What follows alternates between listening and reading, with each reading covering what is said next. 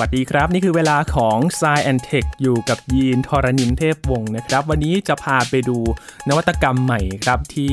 ทำมาเพื่อการเกษตรโดยเฉพาะเลยนะครับเขามีวิธีการหนึ่งครับกับการปลูกมันฝรั่ง โดยใช้กระดาษเอามาห่อครับ และกระดาษนี้ไม่ใช่กระดาษธรรมดาเท่านั้นนะครับ เป็นกระดาษจากธรรมชาตินั่นก็คือผลิตมาจากกล้วยต้นกล้วยนี่แหละครับ มาช่วยห่อหุ้ม แล้วได้ผลผลิตออกมา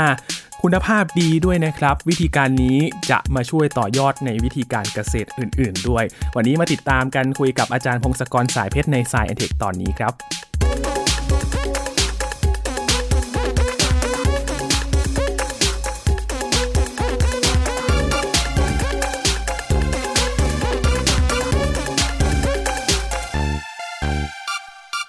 การทำการเกษตรโดยเฉพาะผลิต ผลผลิตที่ปริมาณเยอะๆนะครับ เราก็ยิ่งจะต้องการคุณภาพดีๆ เพราะว่าถ้ายิ่งมีผลผลิตเยอะและคุณภาพดีรายได้ดีแน่นอนนะครับ และการจะปลูกในแต่ละแปลงเนี่ยอุปสรรคก็มีมากมายเหลือเกินนะครับ ทั้งแมลงทั้งพื้นที่ทางการเกษตร ดินได้คุณภาพหรือเปล่า มีหลายวิธีครับที่เกษตรกรเขานำมาใช้กันนะครับ ทั้งการใช้ยาฆ่ามาแมลง การที่จะทำ พื้นที่กว้างๆ เป็นเกษตรแปลงใหญ่นะครับ แต่มันก็ต้องมีปัญหาผลกระทบตามมานะครับ ทั้งสารพิษตกค้างหรือว่าอาจจะใช้ต้นทุนสูงและได้รายได้กลับมาไม่เพียงพอ แต่ว่าที่ทวีปแอฟริกาครับเขามีทีมวิจัยจากสหรัฐนะครับ ไปลงพื้นที่ไปทดลองครับนำวัสดุจากธรรมชาตินะครับ เป็นกระดาษจาก กล้วยนี่แหละครับต้นกล้วยมาช่วยห่อหุ้มมันฝรั่งนะครับปรากฏว่าผลผลิตดีนะครับคุณภาพนี่เยี่ยมเลยนะครับมาดูกันครับว่าวิธีการนี้เขามีที่มาที่ไปอย่างไร และช่วยได้มากแค่ไหน อยู่กับอาจารย์พงศกรสายเพชรแล้วนะครับ สวัสดีครับอาจารย์ครับสวัสดีครับคุณยีนสวัสดีครับท่านผู้ฟังครับพูดถึงปัญหาการเกษตรนะครับ อาจารย์คือถ้าเราปลูกแปลงใหญ่ๆ ตอนนี้เนี่ยปัญหาที่เราคุยกันไม่กี่ตอนที่ผ่านมาก็คือ การทำเกษตรเชิงเดี่ยวใช่ไหมครับ แต่ว่าปัญหาเนี่ยมันก็ตามมาเพราะว่าผลผลิตเนี่ยมันอาจจะไม่ได้ผลดีเท่าที่ควรนะครับ แล้วก็ต้นทุนก็สูงด้วยนะครับ อาจารย์ ใช่ครับ มันมีปัญหาตามมาเรื่อยๆ เพราะว่าจำนวนคนนะที่เราต้องปลูกสร้างอาหารมาให้กินเนี่ย ก็มีเยอะใช่ไหมครับแล้วก็สภาพแวดล้อมต่างๆมันก็เปลี่ยนไปเรื่อยๆ ปัญหาสำคัญตอนนี้เนี่ย ที่คนเขาเริ่มคุยกันก็แบบว่าเรื่องอาหารขาดแคลน food security ทั้งหลายเนี่ยในช่วงนี้เห็นไหมพอมีสงครามปุ๊บ ไอการค้าขายขนส่งอาหารอะไรมันลำบากขึ้นเนี่ย อาหารในหลายประเทศก็แพงเลยแล้วหลาย ๆ ประเทศมีการประท้วงเลยไม่มีอะไรจะกิน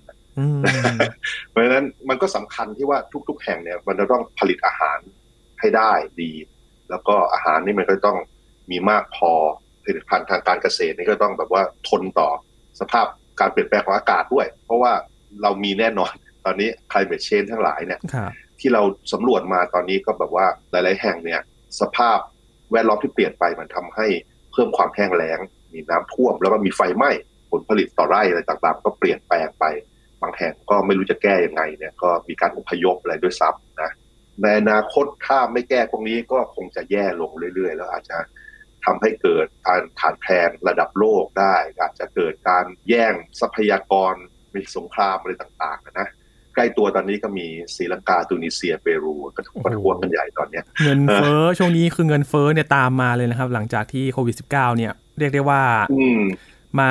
ทำร้ายวงจรเศรษฐกิจพอสมควรและผลกระทบตอนนี้สินค้าราคาแพง บางประเทศนี่อยู่ไม่ได้แล้วนะครับ อย่างสีลังกานี่เห็นได้ชัดเจนเลย ราคาน้ำมันก็แพงด้วยนะครับ พอโควิด -19 ยังกำลังจะคลี่คลายมีสงคราม รัสเซียยูเครนมาอีก ก็หนักเข้าไปอีกนะครับ ซ้ำเติมเข้าไป ซ้ำเติมซ้ำเติมพวก ต้นทุนปุ๋ยต้นทุนเงินขึ้นหมดแล้ว เรียบร้อยเลยก็มีคนพยายามแก้ปัญหาเหล่านี้หลาย ๆ วิธีมากมายเลยล่ะ มีแบบว่าการสร้างพันธุ์พืชพันธุ์สัตว์ต่าง ๆ ให้มันเหมาะสมนะ มีการออกแบบสารเคมีหรือว่าปุ๋ยต่างๆ ให้มันดีขึ้น แต่ทั้งนี้ทั้งนั้นไอ้วิธีต่าง ๆ เหล่านี้มันก็มีต้นทุนตามมา paper ที่เราจะมาคุยกันวันนี้มันเป็นวิธีซึ่งต้นทุนต่ำมากเลยนะก่อนจะถึงตอนนั้นกล่าวถึงปัญหาก่อนก็คือ ปัญหาที่ paper นี้แก้เนี่ยก็คือมีนักวิจัยไปดูว่าในทวีปแอฟริกาเนี่ยที่มีปัญหาเรื่องการเพาะปลูกเรื่องอาหารเนี่ยเขาทำอะไรกันอยู่นะครับ พบว่าอาหารพืชหลักอันหนึ่งที่ปลูกแถวนั้นก็คือมันฝรั่ง ก็มันฝรั่งจริงๆมันปลูกทั่วโลกนะแต่ในแอฟริกาก็ปลูกเยอะพอสมควรสภาพอากาศมันเหมาะสมปลูกทั้งปีเลยแต่ว่ามันมีปัญหาตรงที่ว่าไปปลูกตอนแรกเนี่ย ชาวไร่เขาก็ไปถางป่าใช่ไหมแล้วก็ทำเป็นไร่ แล้วก็ปลูกพอปลูกไปสักพักหนึ่งผลผลิตจะน้อยลง น้อยลง น้อยลง น้อยจนเหลือแบบหายไปแบบเจ็ดสิบแปดสิบเปอร์เซ็นต์พอจะมีสาเหตุไหมครับ อาจารย์ว่ามันเพราะอะไรครับ อ่า อันนี้ก็คนก็ไปนั่งดูว่าสาเหตุมันคืออะไร ก็พบว่าเกิดจากปรสิตปรสิตคือเป็นไส้เดือนฝอยประเภทหนึ่ง ตัวเล็ก ๆ ยาวหนึ่งมิลเองมองเกือบไม่เห็นนะเขาเรียกไส้เดือนฝอยมันฝรั่งนะ ชื่อภาษาอังกฤษเขาเรียก potato cyst nematode หรือ PCN ไอไส้เดือนประเภทนี้ที่มันเห็นได้ชัดที่มันต่างกว่ากชาวบ้านนี่เพราะว่าเราจะเห็นมันเป็นก้อนแข็งๆกลมๆสีนวลนวลเหลืองๆปรากฏว่า ไอ้ก้อนกลมๆเล็ก ๆ เนี่ย มันคือร่างกายของหนอนที่ตายแล้ว แต่ว่าข้างในมีไข่เต็มไปหมดเลย มีไข่ประมาณหลายร้อยฟองประมาณสองร้อยถึงสี่ร้อยฟองอยู่ในนั้น มันจะอยู่ในดินเต็มไปหมดเลย ไส้เดือนประเภทนี้มันมีทั่วโลก แล้วมันก็จะระบาดไปเรื่อยๆ เพราะฉะนั้นแม้แต่ในประเทศไทยเองเราก็มีนะเราก็แบบว่ามีการควบคุมการนำเข้าพืช โดยเฉพาะมันฝรั่งอะไรเงี้ยมันจะมีไอ้ปรสิตพวกนี้ตามมาด้วยหรือเปล่า เพราะว่าถ้ามีพวกมันเริ่มระบาด มันจะทำให้ผลผลิตทางการเกษตรลดลงและเสียหายได้เยอะนะครับมันเกาะติดมาจากผลผลิตด้วยใช่ไหมครับอาจารย์ ใช่ใช่ มาจากผลผลิตด้วย ครับมันอยู่ในดินนะครับ จริงๆมันมันมันอยู่ในดินถ้าเกิดทำความสะอาดไม่ดีติดมาด้วยก็มามาเลยนะประเทศเราก็มีกฎหมายด้วยนะว่า มันฝรั่งถ้านำเข้าอะไรเงี้ย ต้องตรวจสอบแล้วไม่มีไอ้ตัวนี้มาด้วย หรือประเทศที่ร่ำรวยหน่อยอย่างนิวซีแลนด์ออสเตรเลียที่เขาพึ่งพาเกษตรกรรมเนี่ยเป็นเรื่องซีเรียสมากๆเลย ถ้าเข้าไปมันทำทำความเสียหายได้เยอะ คราวนี้ไอ้ไส้เดือนฝอยเนี่ย มันมีอยู่ในดิน แต่ถ้าเกิดมีไม่เยอะพอมันก็โอเค มันก็พอจะปลูกมันฝรั่งไปได้เรื่อยๆนะแต่ในแอฟริกาเนี่ย วิธีการปลูกเขามาปลูกซ้ำหลาย ๆ ที ไม่มีการเอาพืชอื่นๆมาหมุนเวียนด้วยเลยเนี่ย มันก็ทำให้มีการเพาะไอ้ไส้เดือนไปเรื่อยๆเรื่อยๆเพราะฉะนั้นมันก็ทำลายคือมันอยู่ในดินใช่ไหมพอพอมีมันฝรั่งไปโตเนี่ย ไอ้พวกลูกลูกของไส้เดือนเนี่ย มันก็วิ่งเข้าไปแล้วก็ไปชอนชัยรากแล้วมันอยู่ในรากแล้วมันก็ดูดน้ำกินไปเรื่อยๆ นั้นต้นมันฝรั่งที่เกิดอย่างนี้ก็จะแค่แกรนใบก็ทำงานไม่ค่อยดี หรือตัวหัวมันฝรั่งเองก็เล็กๆบิดเบี้ยว ก็ขายไม่ค่อยดีไงนอกจากในมันฝรั่งเนี่ยมันก็มีอยู่ในพืชข้างเคียงอื่น ๆด้วยนะ เช่นมะเขือเทศก็มีแล้วก็แบบเป็นกัดมะเขือเทศก็มี แล้วก็พวกไอ้พืชที่เป็นหัวหัวทั้งหลายมันเทศมันแก้วมันสำปะหลังกลอย ก็จะมีคล้ายญาติของไอ้พวกหนอน พวกไส้เดือนฝอยพวกนี้แหละ คอยกินเหมือนกัน นะครับวงจรชีวิตของไส้เดือนฝอยพวกนี้เนี่ย พอมันเป็นตัวแล้วเนี่ย มันจะอยู่ในรากของต้นไม้ แล้วก็ไอ้ตัวเมียเนี่ย ตัวมันจะค่อยๆกลมขึ้นเรื่อยๆเรื่อยๆมันจะหัวฝังไว้ในราก แล้วก็ตัวอยู่ข้างนอกราก แต่ตัวมันจะอ้วนขึ้นอ้วนขึ้นตอนมีวางไข่ คือไข่ของมันอยู่ในท้องมันเลยนะแล้วก็มีไข่ประมาณสองร้อยถึงสี่ร้อยฟองเนี่ย ตอนสักพักพอมันสร้างไข่เสร็จแล้วตัวมันจะกลมบล็อกเลย แล้วมันจะตายพอตายเนี่ย ไอตัวที่กลมบล็อกเนี่ยเหมือนลูกบอลเนี่ยมันจะแข็งผิวมันจะแข็งเลย แล้วข้างในก็มีไข่ที่รอที่จะฟักตัวอยู่หลายร้อยฟองนะครับ มันมีรายงานว่าไข่มันสามารถอยู่ในถุงอย่างเงี้ย อยู่ในดินแล้วฝังอยู่เฉยๆแล้วไม่ทำอะไร อยู่ได้ถึงยี่สิบปีเลยแล้วพอสภาพ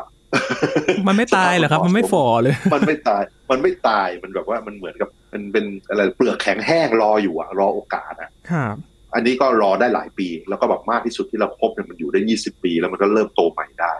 นะคราวนี้ก็เลยโอเคทำยังไงกับมันใช่ไหมปกติเนี่ย วิธีควบคุมพวกนี้ก็คือ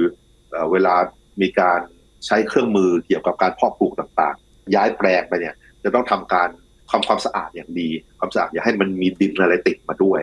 เพราะว่าการที่มีดินติดมาเนี่ย มันจะสามารถขนให้พวกไข่เล็ก ๆ พวกนี้ตามมาด้วยนะครับ เวลาขนส่งเมล็ดไปปลูกที่ต่างๆ เนี่ยมีการตรวจสอบว่าเมล็ดมันต้องปลอดจากไอ้ไข่และตัวอ่อนของไส้เดือนฝอยพวกนี้นะครับ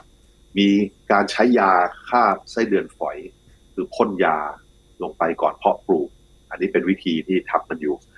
แล้วก็อีกวิธีถ้าทำได้ก็คือปลูกพืชหมุนเวียนเป็นพืชพันธุ์ที่แบบว่าไส้เดือนฝอยมันไม่ได้ใช้ในการดำรงชีพของมัน มันทำให้ ปริมาณไส้เดือนมันไม่ได้ออกมาจากไข่เยอะ มันจะมีปริมาณน้อยๆหน่อย ถ้าเกิดเราสลับขึ้นหมุนเวียนพวกนี้ไปกับมันฝรั่งด้วยเนี่ยก็จะลดความหนาแน่นของไส้เดือนฝอยในดินนะครับอืมคือไส้เดือนฝอยเนี่ยจะแตกต่างจากไส้เดือนดินใช่ไหมครับ ที่อันนั้นจะมีประโยชน์ในการแบบว่าปรับปรุงคุณภาพดิน แต่ว่าอันนี้เป็นอันตรายใช่ครับ อันนี้มันเป็นปรสิตเลยครับ คือมันมากินต้นไม้อะครับครับถ้าไส้เดือนดินตัวใหญ่นะนะดี ไอ้ไส้เดือนฝอยนี่ตัวเล็กมากเลยครับ ตัวยาวประมาณหนึ่งมิลลิเมตร ตัวเล็กๆ มองเกือบไม่เห็นอ่าแล้วนอกจากนั้นวิธีที่จะควบคุมเนี่ยเขามีการพัฒนามันฝรั่งที่พยายามแบบว่าทำให้ไส้เดือนฝอยไม่มาโตด้วยอะไรเงี้ยมันอาจแบบสร้างโปรตีนสร้างอะไรบางอย่าง ซึ่งไส้เดือนฝอยกินเข้าไปแล้วขมหรือไม่ชอบหรือเป็นพิษอย่างเงี้ยแล้วแม่แต่มันก็ยังมีข้อเสียอยู่ว่าไอ้มันฝรั่งที่พยายามสร้างพันธุ์ใหม่ขึ้นมาเนี่ย มันยังปลูกได้ไม่ทั่วไปนะ มันจะปลูกได้เฉพาะบางแห่งเท่านั้นนะ ก็นี่ก็คือวิธีที่ชาวโลกพยายามต่อสู้กับมัน คือถ้าเกิดทำฟาร์มที่เกี่ยวกับมันฝรั่งเนี่ย มันจะเจอปัญหานี้ แล้วก็ทุกแห่งที่ปลูกเนี่ย มันก็มันก็เคยเจอนะทุกประเทศเคยเจอหมด แต่ว่าก็ต้องมีวิธีควบคุมนี่พี่จะคุยกันวันนี้ก็คือวิธีใหม่ วิธีใหม่ที่เพิ่งตีพิมพ์เลยนะ ตีพิมพ์ใน Nature Sustainability ซึ่งเป็นวารสารที่โด่งดังนะที่เกี่ยวกับวิทยาศาสตร์นะครับ วิธีใหม่เนี่ยก็ เป็นการศึกษาในประเทศเคนยาที่เขาปลูกมันฝรั่งตลอดปี เพราะฉะนั้นไอ้ไส้เดือนฝอยที่รากมันฝรั่งเนี่ยจะมีชุกชุมมากเลยนะพบว่าในดินที่ปลูกมันฝรั่งติดต่อกันหลาย ๆ ปีเนี่ย จะมีไข่ไส้เดือนฝอยถึงประมาณสิบฟองต่อดินในที่เพาะปลูกหนึ่งกรัมนี่คือตักดินมาช้อนหนึ่งเออมีใส่ไข่ไส้เดือนสิบฟองอะไรเงี้ยมันเยอะนะครับ แล้วก็ชาวไร่ที่ปลูกเนี่ยก็ ไม่ได้ร่ำรวยและชาวไร่ยากจน เพราะฉะนั้นเขาก็จะไม่ปลูกพืชหมุนเวียนที่ราคาต่ำกว่ามันฝรั่งนะเพราะฉะนั้นก็เลยแบบปลูกมันฝรั่งปีละสองครั้งอะไรอย่างนี้ด้วยซ้ำนะแล้วก็ไม่ค่อยมีเงินซื้อเทคโนโลยีอื่นๆพวกยาฆ่ามาแมลง หรือว่าจะไปซื้อเมล็ดพันธุ์ ซึ่งมันทนต่อไส้เดือนฝอยเนี่ยเขาก็ไม่ค่อยมีเงินใช่ไหมครับมันก็มีผลกระทบว่าพอปลูกในที่เดิมๆหลาย ๆ ปี ไปสักพักหนึ่ง ผลผลิตมันลดลงเรื่อยๆลดลงเรื่อยๆเนื่องจากการระบาดของไส้เดือนฝอยเนี่ยชาวไร่เหล่านี้ก็จะไปถางป่า ถางป่าไปทำลายป่าไปทำลายป่าสร้างเป็นไร่ใหม่ แล้วก็เริ่มปลูกใหม่ ซึ่งเริ่มต้นตอนที่ไส้เดือนฝอยมันยังน้อยอยู่เนี่ยผลผลิตมันก็ยังดีอยู่ แต่พอปลูกไปสักพักมันก็จะแย่เดิมนะอันนี้ก็แย่เลยคือ มันเป็นแบบอะไรแหละปัญหาวงจรอุบาทอะ มันก็ทำลายป่าไปเรื่อยๆ แล้วก็ปลูกซ้ำๆไปสักพักหนึ่งก็เสียอีกดินเสียอีกก็ทำลายป่าเพิ่ม ไปเรื่อยๆก็ไม่ไหวแล้วมันเป็นการทำลายทรัพยากรที่ไม่ถูกต้องแล้วนะครับ แต่ว่าไอเดียก็คือโอเค ไอเดียที่ไปแนะนำที่เราก็ทดลองนี่ก็คือ เอากระดาษหรือเส้นใยอะไรบางอย่างเนี่ย มาห่อห่อให้ตัวมเมล็ดหรือหัวมันส่วนที่กำลังจะแตกหน่อเป็นต้นใหม่เนี่ยมาห่อให้เป็นถุงก่อนก่อนจะไปฝังดินเพื่อปลูกนะโดยที่ในกระดาษที่มาห่อเนี่ยเขาทดลองแบบว่า ชุบยาฆ่าเส้นเดือนฝอยปริมาณน้อยๆ ไว้ในกระดาษด้วย โดยที่ความเข้มข้นเนี่ยมันใช้น้อยกว่าการพ่นยาประมาณ 200 เท่า เพราะฉะนั้นมันก็สามารถลดต้นทุนด้านนี้ไปเยอะใช่ไหมนี่คือไอเดียแรกๆนะแล้วก็หวังว่าเมื่อกระดาษมันค่อยๆย่อยสลายไปตามธรรมชาติเนี่ยไอยาฆ่าไส้เดือนฝอย ก็จะค่อยๆละลายออกมาปล่อยออกมาปล่อยออกมา รอบๆ ตัวมันฝรั่งนั่นเอง เป็นการควบคุมปริมาณ ยาฆ่าไส้เดือนฝอย แล้วก็ลดปริมาณยาฆ่าด้วยนะพอทำไปสักพักหนึ่งเขาพบว่าโดยอุบิเหตุคือวิปรากฏว่ากระดาษที่ไม่ได้ชุบยาฆ่าไส้เดือนฝอยเนี่ย มันก็ดูเหมือนว่าทำงานได้ผลเหมือนกัน คือไม่ต้องไม่ต้องมียาฆ่าก็ได้ผลด้วยก็เลยเออ ต้องศึกษาเพิ่มมันเกิดอะไรขึ้นเนี่ยนะโอ้ทำไมถึงไส้เดือนฝอยถึงไม่กล้าเข้าไปเจาะกระดาษตัวนี้ ใช่ ก็เลยมีการศึกษาเพิ่มเติม สะสมข้อมูลเนี่ยหลายปีเหมือนกันนะกว่าจะรู้ พบว่าไอ้กระดาษเนี่ยที่ไปห่อ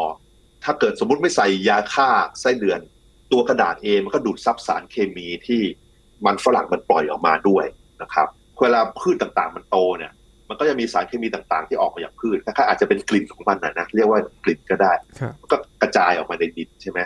ซึ่งไอสารเคมีเหล่านี้มีหลายประเภทมาก บางทีมันก็เป็นสัญญาณที่พูดคุยกับ สิ่งมีชีวิตเล็กๆ ทั้งหลายรอบๆให้ทำนู่นทำนี่บางทีมันช่วยคุยกับแบคทีเรีย แบคทีเรียก็มาสร้างย่อยสารเคมีเหล่านี้ แล้วมันก็สร้างสารอาหารที่ดีต่อพืชอะไรเงี้ยมันเป็นการพูดคุยกันระหว่างพืช และสิ่งมีชีวิตอื่นๆรอบๆคือไม่ใช่เฉพาะมันฝรั่งนะพืชทุกอันก็ไปทำแต่ในกรณีนี้เนี่ยไอ้มันฝรั่งเนี่ยพอมันมีรากออกมาปุ๊บมีสารเคมีบางอย่างออกมา มันกลายเป็นว่า ไอ้ไส้เดือนฝอยเนี่ยมันฟังอยู่ด้วย มันค่อยๆคอยดูคอยรออยู่เลย ถ้ามีสารเคมีอย่างนี้มาปุ๊บแสดงว่าอุ๊บมันจะมีมันฝรั่งกำลังเติบโตใช่ไหมอย่างแรกไอ้ตัวไข่เนี่ยไข่ที่เป็นเปลือกลูกบอลแข็งๆเนี่ย ข้างในมันจะเริ่มฟักเป็นตัวแล้วพอมันได้รับสารเคมีนี่มันเป็นสัญญาณว่า เริ่มฟักเป็นตัวได้ แล้วถ้าเกิดปริมาณไส้เดือนที่มันฟักเป็นตัวใหญ่มากพอ มันก็ทำให้เปลือกแตกออกมาแล้วก็ไอ้ตัวอ่อนพวกนี้กระจายออกมาเลย ตัวอ่อนพวกนี้มันก็จะ ให้ดมกลิ่นเนี่ยวิ่งตามสารเคมีนี้มาวิ่งมาเรื่อยๆแล้วก็ไปเจอรากแล้วก็ฝักตัวเข้าไปในรากแล้วก็เริ่มกินเลยใช่ไหมแต่ว่าการที่เอากระดาษมาห่อปุ๊บกระดาษนี้มันดูดซับสารเคมีต่างๆทำให้ไม่ได้กระจายไปไกลมากเกินไป ปรากฏว่ามันดูดซับไป 90กว่าเปอร์เซ็นต์แปลว่าไอ้ไข่ของไส้เดือนฝอยรอบๆ เนี่ย มันไม่ได้สัญญาณว่าให้มันฟักเป็นตัว จากการทดลองและสังเกตการณ์เขาเนี่ยพบว่า มันทำให้จำนวนตัวอ่อนฟักออกมาจากไข่นั้นลดลงไปถึง 85เปอร์เซ็นต์แล้วตัวที่ออกมาเป็นไส้เดือนแล้วเนี่ย ตัวอ่อนมันก็ลงวิ่งพยายามหารากก็หารากไม่ค่อยเจอ แล้วก็อดตายอยู่ในดินนั่นแหละ มันก็เลยนี่ก็เลยโอเคเลยมันดูได้ผลดีมาก ปรากฏว่าถ้าเกิดกระดาษที่มาใช้ตอนเนี้ยใส่ยาฆ่าไส้เดือนนิดหน่อย มันจะเพิ่มผลผลิตถึงห้าเท่า แล้วก็ยาที่ใช้ก็น้อยกว่าแบบที่พ่นประมาณสองร้อยเท่า ต้นทุนลดไปสองร้อยเท่า คือเมื่อก่อนสมมติใช้เป็นหมื่นบาทอย่างเงี้ย มันลดเหลือห้าสิบบาทใช่ไหมมันก็ดีขึ้นไปเยอะนะคือแบบว่ามันลดต้นทุนด้วย แล้วก็ถ้าเกิดใช้กระดาษเปล่าๆเลย ไม่ใส่ยาฆ่าไส้เดือนเลยเนี่ยผลผลิตเพิ่มขึ้นประมาณสามเท่า ก็ไม่เลวนะข้อดีก็คืออะไรข้อดีมันเป็นมิตรกับสิ่งแวดล้อมมากเลย เพราะว่าวัตถุดิบต่างๆเนี่ยเป็นวัตถุดิบเหลือใช้จากกิจกรรมอื่นๆนะครับ ต้นกล้วยเนี่ยเขาก็มีการปลูกกล้วย แล้วก็เอาผลกล้วยใบกล้วยไปใช้อะไรต่างๆ ใช่ไหมแล้วก็ไอเศษเยื่อต่างๆ ที่เหลือเนี่ยเอามาทำเป็นกระดาษได้ แล้วก็ลดการใช้ยาฆ่าปรสิตฆ่าหนอนฆ่าไส้เดือนลดลงไปเป็นร้อยเท่าเลย ราคาก็เลยถูกลงไปด้วย พอควบคุมเพิ่มผลผลิตในบริเวณไร่ของที่มีอยู่ได้เนี่ย มันก็ไม่ต้องลุกป่าเพิ่มนะ อันนี้คือข้อดีที่มันวิธีนี้ แล้วก็ที่สำคัญอีกอันหนึ่งคือไอ้วิธีนี้เนี่ย มันไม่น่าจะใช้ได้กับพืชอื่นๆด้วยนะก็เลยมีการศึกษาเพิ่มเติมตอนนี้ ทีมอื่นๆก็ทำด้วย แล้วทีมนี้ก็ทำด้วยพยายามไปศึกษากับมันเทศ มันแก้วมันสำปะหลังกรอยมะเขือเทศ พืชอะไรก็ตามที่ถูกไส้เดือนฝอยหรือปรสิตอื่นๆ วิ่งเข้ามาที่รากเนี่ยเขาก็คิดว่ามันน่าจะพอใช้วิธีเดียวกันนี้ได้ ปรสิตนอกจากไส้เดือนฝอยนี่ก็จะมีตัวอื่นด้วย เขาไปเช็คดูว่าไอ้ตัวไหนที่มันใช้สัญญาณจากสารเคมีที่ต้นไม้ปล่อยออกมาเนี่ย ถ้ามีสามารถเอาอะไรบางอย่างไปเป็นรั้วเป็นถุงครอบไว้เพื่อกำกับให้สารเคมีมันอยู่รอบๆต้นไม้เท่านั้น สามารถพูดคุยกับแบคทีเรียจำนวนเยอะพอ แต่ว่าไอสิ่งมีชีวิตตัวใหญ่ๆ อยู่ไกลๆออกไป ไม่รู้สึกถึงเนี่ย มันก็จะลดปรสิตพวกนี้ได้นะครับ แล้วก็ มีการเพิ่มเติมคือศึกษาว่าไอกระดาษจากกล้วยเนี่ยทำจากกระดาษอย่างอื่นได้ไหมความจริงเขาใช้กระดาษจากกล้วยนี่เพราะว่ามันมีเศษจากอุตสาหกรรมที่เกี่ยวข้องกับกล้วยเยอะปกติก็ทิ้งทำลายไปเลย ปกติเราจะกินแต่ ถ้าบ้านเรายังพอนึกออกนะครับ เพราะบ้านเราเนี่ยใช้คุ้มมากเลยนะครับ แต่ว่าถ้าเป็นประเทศอื่นเนี่ยอาจจะใช้แค่ผลกล้วยอ่าครับใช่ใช่ใช่ คือจริง ๆ ในทางทฤษฎีเนี่ย เส้นใยต่างๆที่มาจากพืชอะ มันน่าจะพอใช้ได้กันหมด เพราะว่าเขาบอกว่าสิ่งสำคัญที่มันแบบช่วยดูดซับหรือว่าช่วยป้องกันสารเคมีต่างๆ คือส่วนประกอบที่เรียกลิกนินและเซลลูโลสซึ่งมันจริงๆ มันมีในต้นไม้ทั้งหลายนั่นแหละ เพราะฉะนั้นก็เลยมีการศึกษาเพิ่มเติมด้วยว่า นอกจากกระดาษที่ทำจากกล้วยแล้วกระดาษจะทำจากอย่างอื่นได้ไหมทำจากเศษไม้อื่นๆ ก็น่าจะได้เหมือนกันอย่างเงี้ยนะอันนี้ก็เป็นการวิจัยเพิ่มเติมออกไป อันนี้มันโชว์ว่าการเพิ่มผลผลิตมันสามารถทำได้โดยต้นทุนต่ำๆแล้วก็ใช้จาก ทรัพยากรหมุนเวียนได้ นี่ก็เลยน่าสนใจมาก คือขจัดต้นกล้วยไปหมดเลย คือใช้คุ้มจริงคือปลูกมา ถ้าแบบว่าต้นกล้วย หมดอายุไขของมันใช่ไหมครับ ถ้าจะล้มก็เอาต้นกล้วยเนี่ยเอามาผลิตเป็นกระดาษจะดีกว่า ใช่ครับใช่แล้วจริง ๆก็คือบางทีถ้าเกิดมันมีกระดาษอยู่แล้วในอุตสาหกรรมอื่นๆเนี่ยกระดาษฟางกระดาษอะไรอย่างเงี้ยมันได้ผลหรือเปล่าจริง ๆ ที่ผมมาเล่าเนี่ยผมก็อยากให้คนที่ฟังหรือว่าคนในประเทศไทยเนี่ย ทดลองดูนะเพราะจริงๆมันได้ทดลองได้ง่ายๆ ไม่ยากนะ มี paper เนี่ยถ้าไป search ค้นหาชื่อ paper เนี่ยก็คือชื่อ Wrap and Plant Technology เราไป search เนี่ยมันอยู่ใน Nature Sustainability เลย แล้วก็ใน paper นะเขาโชว์วิธีทำต่างๆ ซึ่งวิธีที่เขาทำเนี่ยดูเหมือนตรงไปตรงมามาก เอากระดาษพับเป็นถุง เอาหน่อของมันเนี่ยใส่เข้าไป แล้วก็ไปปลูกฝังเลย ก็ง่าย ดูง่ายตรงไปตรงมาราคาถูก มันก็ลดจำนวนการถูกทำลายโดยปรสิตต่างๆเพราะฉะนั้นมันน่าลองกับพืชอื่นๆทั่วไปหมดเลยนะหรือจริงๆ ไม่แน่ว่าบางประเภทพืชบางประเภทเราอาจจะใช้การปลูกประเภทนี้อยู่แล้วด้วย แต่เพียงแต่ว่าเราไม่ได้ตีพิมพ์ผลเป็นการวิจัยออกมาว่า มันเกิดได้ผลดีต่างๆ เพราะอะไรอะไรอย่างเงี้ยนะนี่ก็น่าสนใจเพราะประเทศเราก็ประเทศที่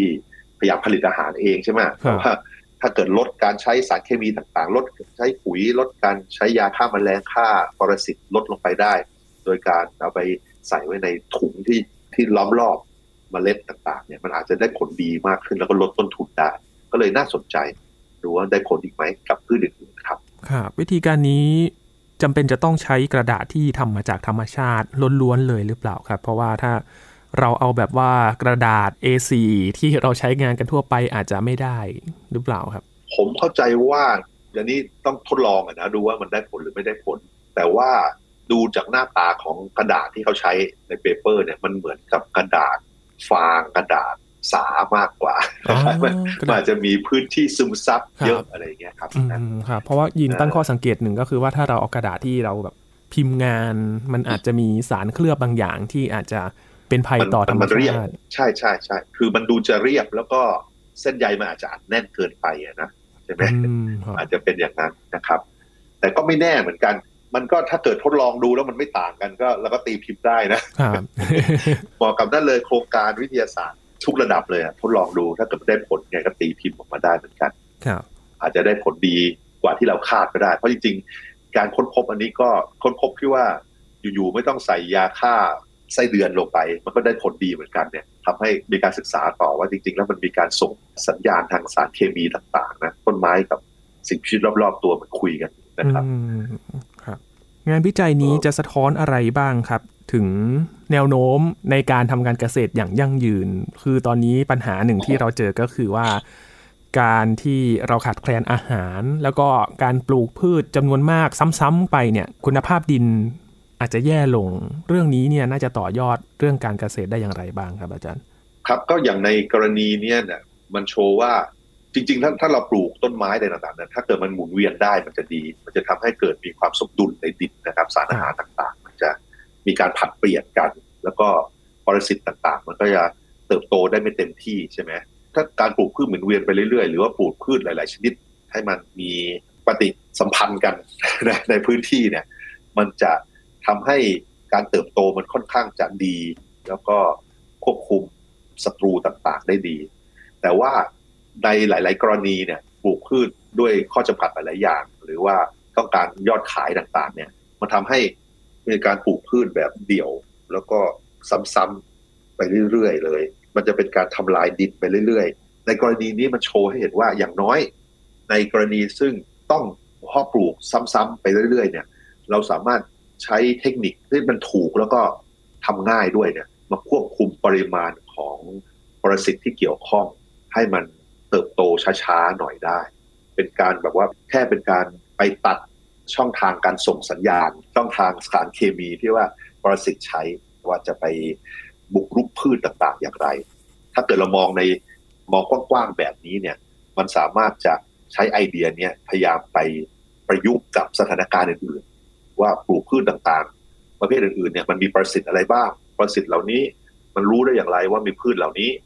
ถ้าเกิดเรารู้ว่าวิธีการที่สารเคมีที่เกี่ยวข้องมีอะไร มันจะมีวิธีที่แบบว่าจะไปรบกวนการส่งสัญญาณเหล่านี้ไหม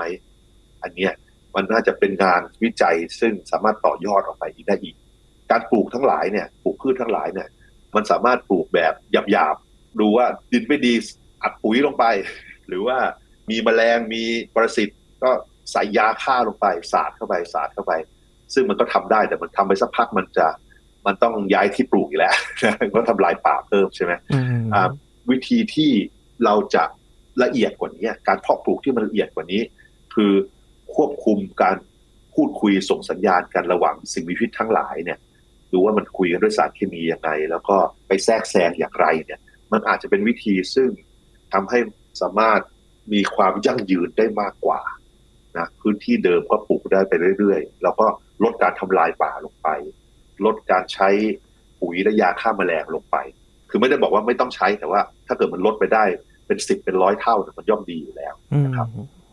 ต้นทุนก็จะลดไปด้วย ใช่ใช่ต้นทุนลดไปแน่นอนเลยเนี่ยในกรณีเนี้ยเขาโชว์ให้ดูว่า ไอ้ไร่ที่ที่ทำแบบอย่างเนี้ย ยอดขายเพิ่มขึ้นหลายเท่า แล้วก็ต้นทุน เกือบไม่มีอะไรเลยมันต้นทุนมันต่ำมากนะกระดาษมันถูกมาก แล้วก็ยาฆ่าไส้เดือนก็ถูกมากใช้นิดเดียวนะครับ ก็เป็นอีกวิธีการหนึ่งนะครับที่